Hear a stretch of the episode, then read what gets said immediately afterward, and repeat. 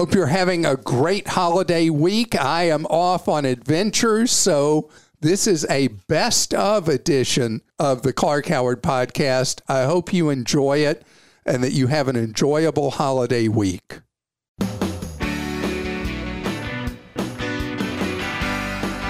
It's great to have you here on the Clark Howard Show. Our mission is to serve you and empower you so you make better financial decisions in your life. Before I get started, I want to make sure you know that we have free, emphasis on free, daily newsletters from both Clark.com and ClarkDeals.com that are filled with money saving advice that you can trust and deals that are awesome. At least I think so. It's easy to sign up. If you decide that you don't like our newsletters, we make it just as easy to dump us and unsubscribe from the newsletters. Just go to clark.com slash newsletter and you can sign up for whichever ones you want.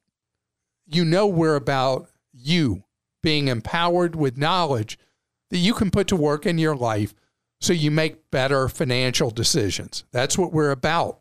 And the home market has done a hard pivot that benefits some and has been a crushing blow for others, namely those wishing to buy a home. And I want to talk about some trends in the market that are actually your friend if you are trying to buy a home.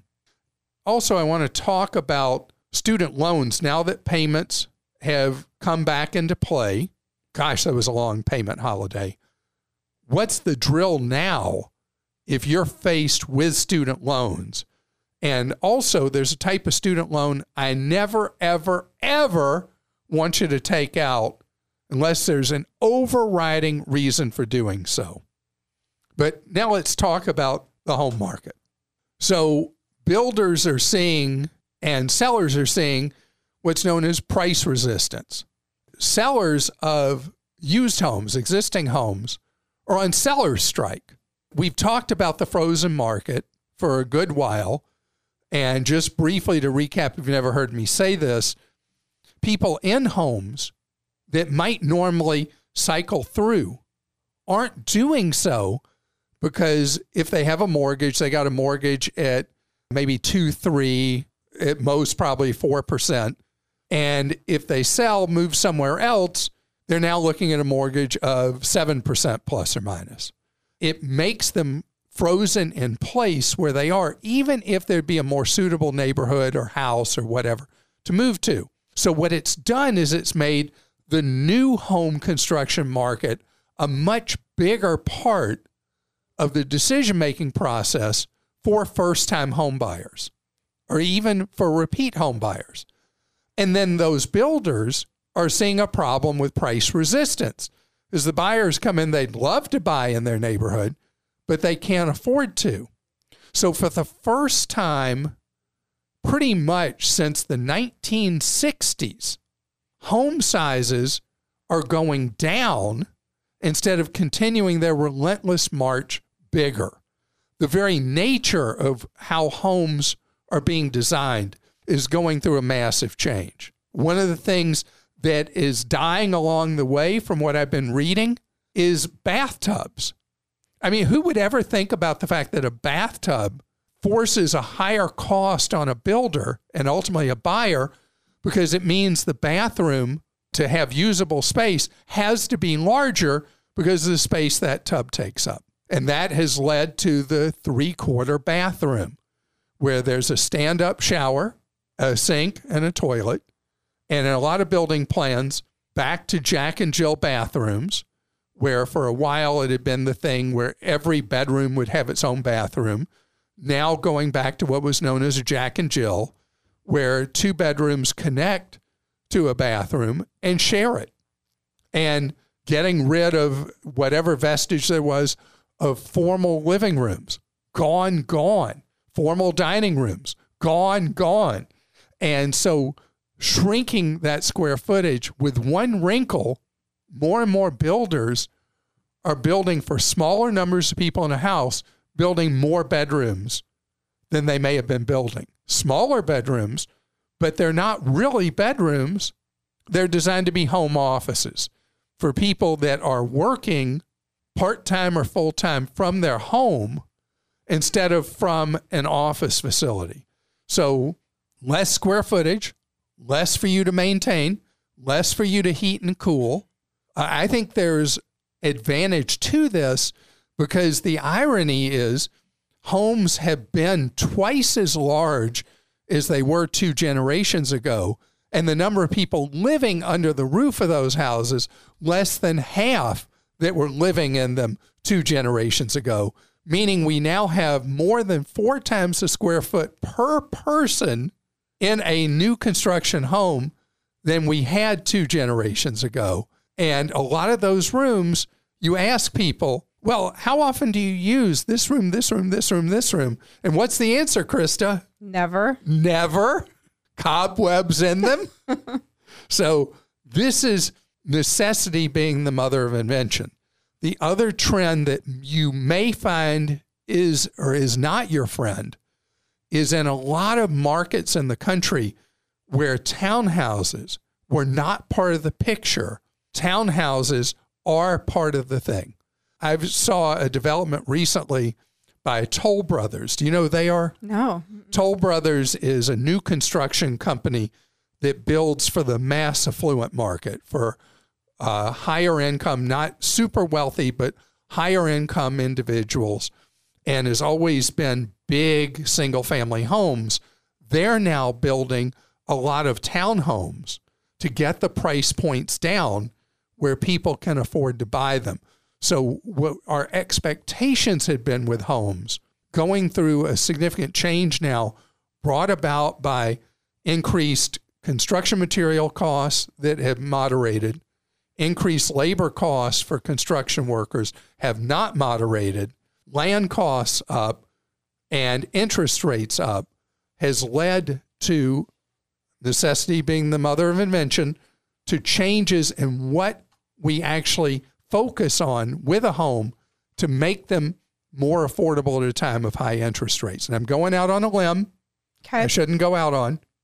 If you're a Clark Stinks extraordinaire, get your pen or your computer keyboard ready because I'm going to predict interest rates on mortgages headed down, not yet, but when they do head down, they're going to go lower than I thought before I think they're going to hit somewhere in the fives. That will be the new bargain interest rate. So if you take out today's interest rate at seven or so percent, I believe there will be an opportunity in the next 24 to 36 months to refi.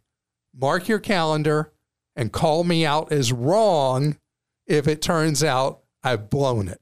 All right, let's get to a couple of uh, house related questions. This one's from Tom in Connecticut. Recently retired, my longtime partner and I currently live in Connecticut and would like to downsize, but inventory is almost non existent where we live, and we're fussy about where and what we would like probably our last house to be. A very experienced real estate agent told us our mortgage free house is probably worth $700,000 or more. A longtime friend of mine is going to have one of his very nice rental houses available for $3,200 a month plus utilities on two acres. We currently have a combined net worth of over $3 million and no debt. Does wow. it does it make sense to sell the house in the spring, put the money in a 5% bank account, giving us $2,900 a month towards the rent on my friend's place, and wait until more inventory comes in, on the market? Even though we'd have to move twice, it would seem we could afford this and it would give us more choices to buy in the future. Your advice to live below your means and invest properly helped to make this option possible, and I can't thank you enough. Well, Tom, thank you for that. And congratulations to you and your partner for having been such incredible savers. Seriously. Having three million? Is that what you said? Three mm-hmm. million? Wow. I mean, if you look at the 4% withdrawal method in retirement, that means you can withdraw 120,000 a year more or less and never run out of money. And of course, inflation adjusting over the years with that selling the house, you have not made a compelling argument to me about selling your house yet. It is mortgage debt free. It has a great value to it, $700,000. And to do an interim move into a rental, your math is okay, but not perfect because the 2,900 by your estimation you'd earn on a savings account is taxable as ordinary income. You're going to end up, based on whatever your tax rate is, with a meaningful amount less than a net 2,900 after that savings is taxed. So, unless you just want out of the house and you want to ride the market for a while, I would not do this double move. I would wait till market conditions improve or you find what would be an appropriate replacement house for you, potentially uh, downsizing, and then you make the double move. You sell at that time the house you're in, and instead of moving twice, the double move is you sell your house, move into the new one you find that inventory pops up. You say, that's where we want to live. Boom. Because you're not affected by the high interest rate since you'll be paying cash for whatever you buy as a replacement. This one's from Alicia in North Carolina. We had a drunk driver crash into our house at 4, Oh my goodness. at 4:30 a.m. on a Saturday morning. We're all okay, but it came entirely too close to our baby's room, and the road that is pointed directly at our house isn't moving anytime soon. We've been renting while our home is being repaired, but we're thinking we'd like to sell our house and move. Should we wait until our house is fully repaired to do this? Or do you think we might be able to find a rent to buy option? We're a family of five, three kids, five and under. And while I'm thankful we have a place to stay, it's hard living temporarily. Our mortgage rate and payments are very low on our first house, but I just don't think we can keep living there long term. We want to get out, but I'm extremely worried about the high interest rates. We have some money saved up, but not enough for 20% down with the high home prices here in Raleigh, North Carolina. Please help us, Clark. We miss having a home so much. So, gosh, we got a lot to unpack here, Alicia. First things first, if you did decide you wanted to sell the house, wait till it's repaired because people see what they see. And if they see that, well, that whole side of the house is having to be rebuilt because a car came flying in the house, that's not a good technique to get a good price for selling your house. Uh, I would absolutely wait until it is fully repaired and you've got a fresh canvas there for people to look at. Second, it's not a good time for you to make this switch because, as you said, you've got a very low interest rate and you'd be going into a high one somewhere else. Uh, rent to own, I'm not a fan of. It's it, they generally don't work out. I've kind of boxed you in, right? So you've got the psychological damage, the fear that is visceral for a parent that your precious baby was in danger of dying from a car running off the road. Crazy question Is there an appropriate place to build uh, what would look like an ornamental wall that would provide protection for your baby's bedroom if a car did run off the road? I was thinking that too. You know, even if you could put those cement like pole things that come up and disguise them with some bushes that that stop cars in like a security area, if there's Yeah. something like that I mean, anything would be cheaper if you could build a safety barrier in some way, would be much cheaper, much less disruptive to your finances than picking up and moving. And there will be a point, as I just mentioned a minute ago, that I believe interest rates will be more favorable. But I would prefer, if you can consider these ideas, that you stay instead of moving at this time. Okay, quick one from Kathy in Georgia. The finance department at a Toyota dealership in my city stated that you bought a 10 year extended warranty for your daughter's car. that didn't seem right to me. Did you? For what reason? Since I did agree to a smaller extended warranty. Okay. What's the chance I bought that? I would say zero. Zero. Now, I'm neutral on auto extended warranties, and that's like the only one I'm neutral on. I hate all extended warranties generally. And no way that I ever would have bought one on a car. Number one. Number two, on a Toyota, Are you kidding me? Toyotas historically have been so reliable that there's not a chance, not even a scintilla of chance that I would ever buy one. And this has been a refrain over the years. Uh, we had the thing where Best Buy had a fake Clark thing that showed me buying these products I hadn't bought and showed these extended warranties that I bought on the fictional items. And when people would raise my name as an objection, the Best Buy salesperson would pop it around and say, See, Clark says that, but that's not what he does. I mean, this has been a problem forever because retailers make more money from extended warranties than anything else they sell. That's where the money is. So they're going to tell you any story they can dream up to try to get you to buy an extended warranty.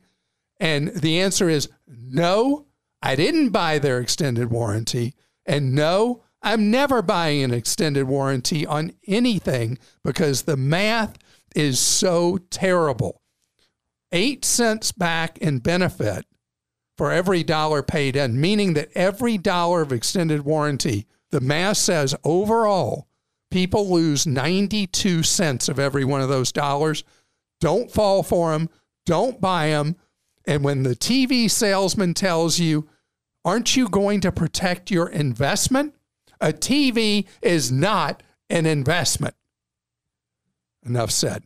Coming up ahead, we got to talk about student loans for people coming up, going into schools of various types, and for people who already have them. This will shock you, but new data shows that the net cost of going to colleges is no longer going up. I mean, they may list a fake retail price for tuitions, but there's such resistance right now for multiple reasons. One, demographics. We have a smaller number of people coming to college age. And so colleges have fewer people to fill their classrooms, enrollments falling at any number of universities. And the universities know they have a pricing problem. Plus, people are learning how deadly student loan debt is. So, colleges are making deals, relatively speaking. Tuition costs versus family income as a percent of family income declining now, it is not as dire a story as it was. But there's a dilemma so many families face, and that is is it worth it to pay extra to go to what seems to be a prestigious college, or is it better to hold the costs down and hold the borrowing down? Well, according to researchers, and there was a really nice write up about this in the LA Times, that the major that your son or daughter, or if you yourself are the student or would be student, the major, the course of study is much more important than the prestige of the university. So if you are going after a skill that is in high demand, STEM, and you are getting that skill that is in high demand in a variety of engineering, science, tech, medicine, to name four broad fields. If you are getting a skill set the workplace really values and pays nice money, you can go to a local college, state supported school with very low tuition and maybe never have to borrow a dime in student loan money. You can go into the military and use benefits you receive from serving your country as a, thank you back to you to provide you with educational benefits and avoid student loans. You can do my thing of going to community college for a couple of years and then transferring to a four year for junior and senior year and reduce the cost of college by an enormous amount. And something that's become very popular in most of the nation states is four year colleges that are designed kind of like community colleges in terms of their cost structure, but four year colleges where you don't even have to worry about transferring somewhere else. And these four year colleges, which are a big deal in California, Texas, and Florida, three of the nation's most populous states, and have forever been a thing in New York State, you can go to a four year state school that you could commute from home. So, yes, it feels like a little bit like high school. But even if it feels a little like high school, you're in college at very low cost and you're coming out with a degree. People from the Northeast US are familiar with CUNY, what used to be called CCNY. It's City University of New York. It's one of the largest public college education systems in the country. And the tuitions are crazy low. This kind of idea has spread more and more in the United States as a way for school to be extremely affordable leading into a good career path. And I'm not even mentioning the opportunities that exist that don't require college, but I've covered that a lot recently, so I won't get into that now. One thing I want you to avoid, like the plague, private student loans. Private student loans.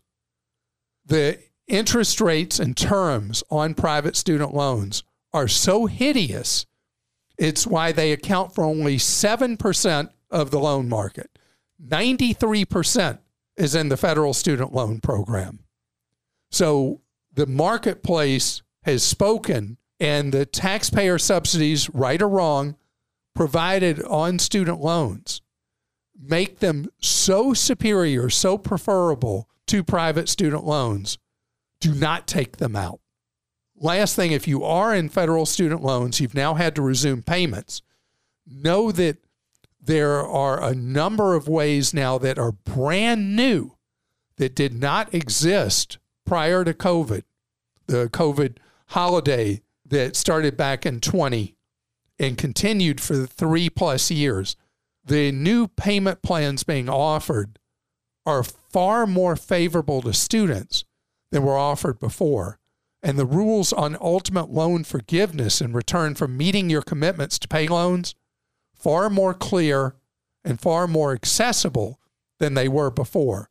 If you're not aware of this, you don't know what's available to you. Go to the website of the U.S. Department of Education and look at the availability with the new student loan payment plans because odds are they fit you and fit you well. Krista? All right, this first question is from Ryan in North Dakota. I have a car loan that I've been paying about three times the minimum payment on to save interest. Every extra payment pushes my next due date into the future relative to the amount extra paid. I've heard paying off the loan early could negatively affect my credit score in the short term. Would it be wise to leave the loan open with a very small amount, $50 of principal remaining, in order to keep it open on my credit report for longer? I'm currently on track to pay off the loan 2 years early and I'm looking at buying a house in that time frame. Okay, first of all, your discipline with how you're handling this is fantastic. Second, I think your lender is mistreating you. They are treating it as a prepaid monthly loan payment instead of a prepayment of interest. I want you to go find your loan document for your vehicle loan. Want you see is interest calculated as simple interest.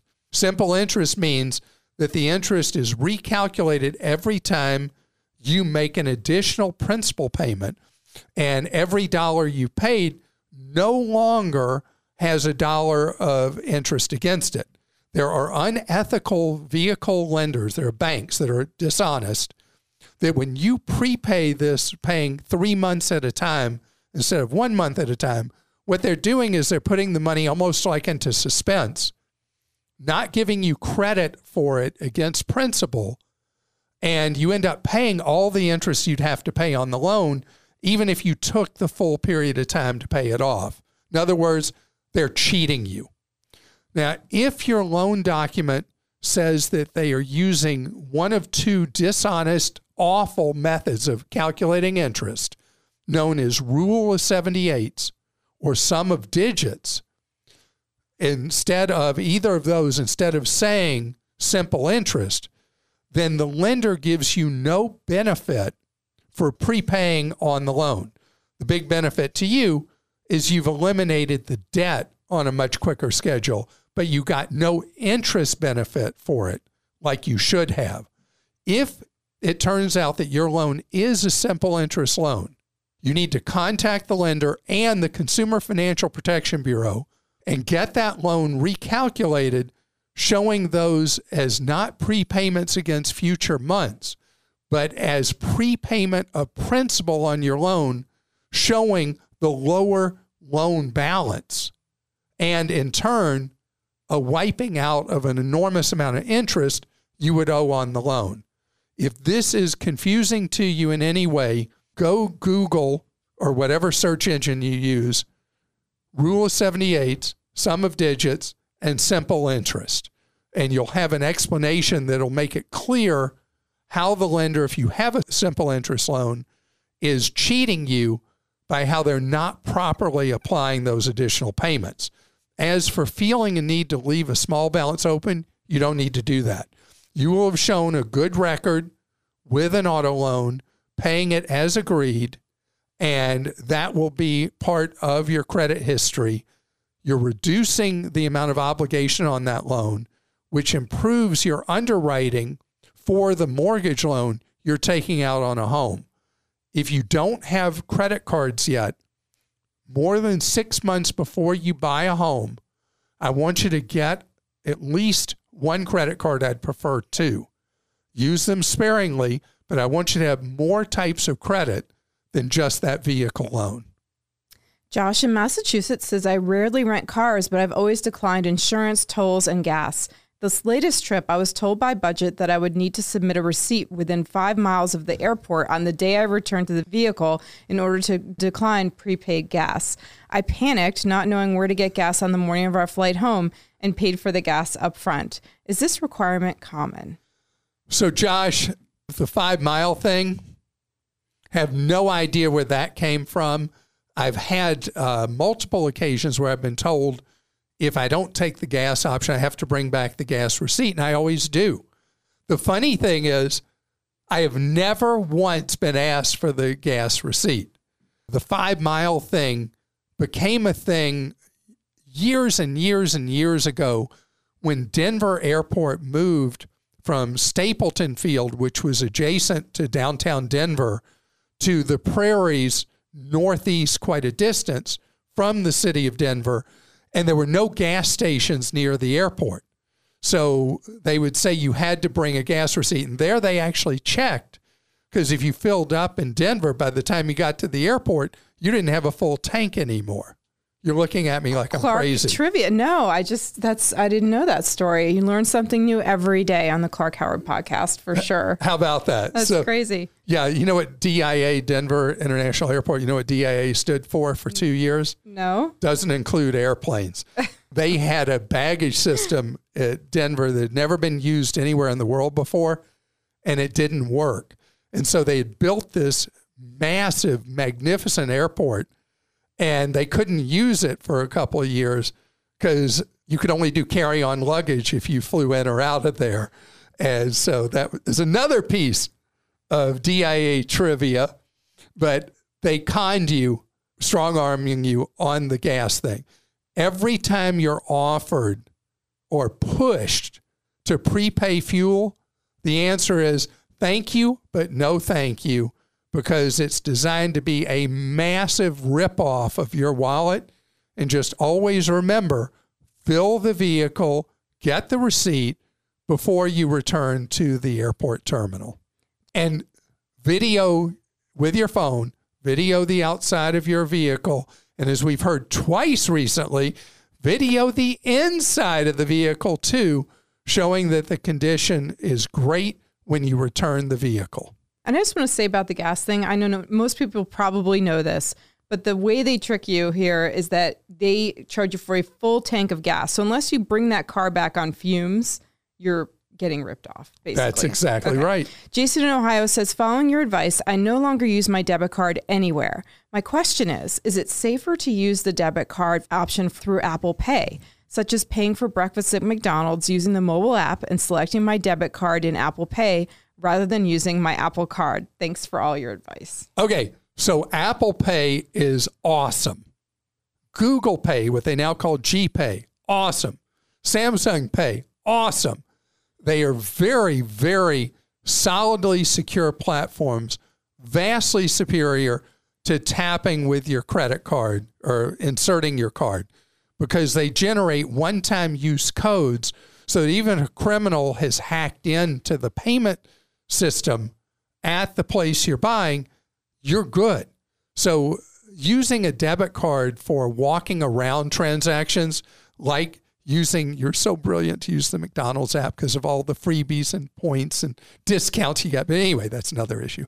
Using Apple Pay with your debit card at McDonald's, just fine to do as it would be at any fast food. Yes, I did say that it was okay to use a debit card, and I did hit my head yesterday. Because the debit card I call the piece of trash, fake Visa, fake MasterCard, because you don't have normal consumer protections. But it would be hard to think about scenarios that would be horrible that would go wrong at McDonald's or Chick fil A or In N Out or Whataburger or wherever. Your Culver's, yeah. all these really great places to mm-hmm. eat that are very healthy. I remember when you went with me to In and Out once, being nice, you got their vegetarian sandwich. Do you Yeah. remember that? Yeah, basically, it's like cheese on a bun with French fries, And lettuce and lettuce and tomato and stuff. Yeah, Yeah, yeah. So that's their version of vegetarian. their fries are good. I'm not. oh, I lie. can't stand the fries. They're freshly cut. They're freshly made. Yeah, they taste like nothing. You want a good French fry? I'm not really a French fry person. Oh, I am. I'm not a French fry guy, but I think McDonald's fries. They are or good. ridiculously good, and you know that that's because of whatever chemicals are in them that make them. But yeah, McDonald's fries are my kryptonite. meaning that that they're a weak spot for you. You Yeah. got to have them. Yeah, like I don't go to McDonald's, but my son will go sometimes, and if he's trying to butter me up, he'll bring me a small fry from there because he knows that I love them so much. Yeah, French fries for some reason don't speak to me. But anyway, thank you for joining us today. And uh, we're ending on a lighter note on a day for many of us. It's such a, a somber day. So I ask you, what can you do for your community, for your neighborhood, for your city, your state, your country? What can you do to make this country we live in a better place? Ultimately that's what's so great is we hear in the news we read we see so many things that go wrong but so many things that people are doing that are right we don't see. The reality is changes that you and i can make happen make things better. So today why don't you resolve to volunteer somewhere or do something that will make your neighborhood or our society better and know what we're about here. We're about helping you save more, spend less, and avoid getting ripped off. Have a great rest of your day.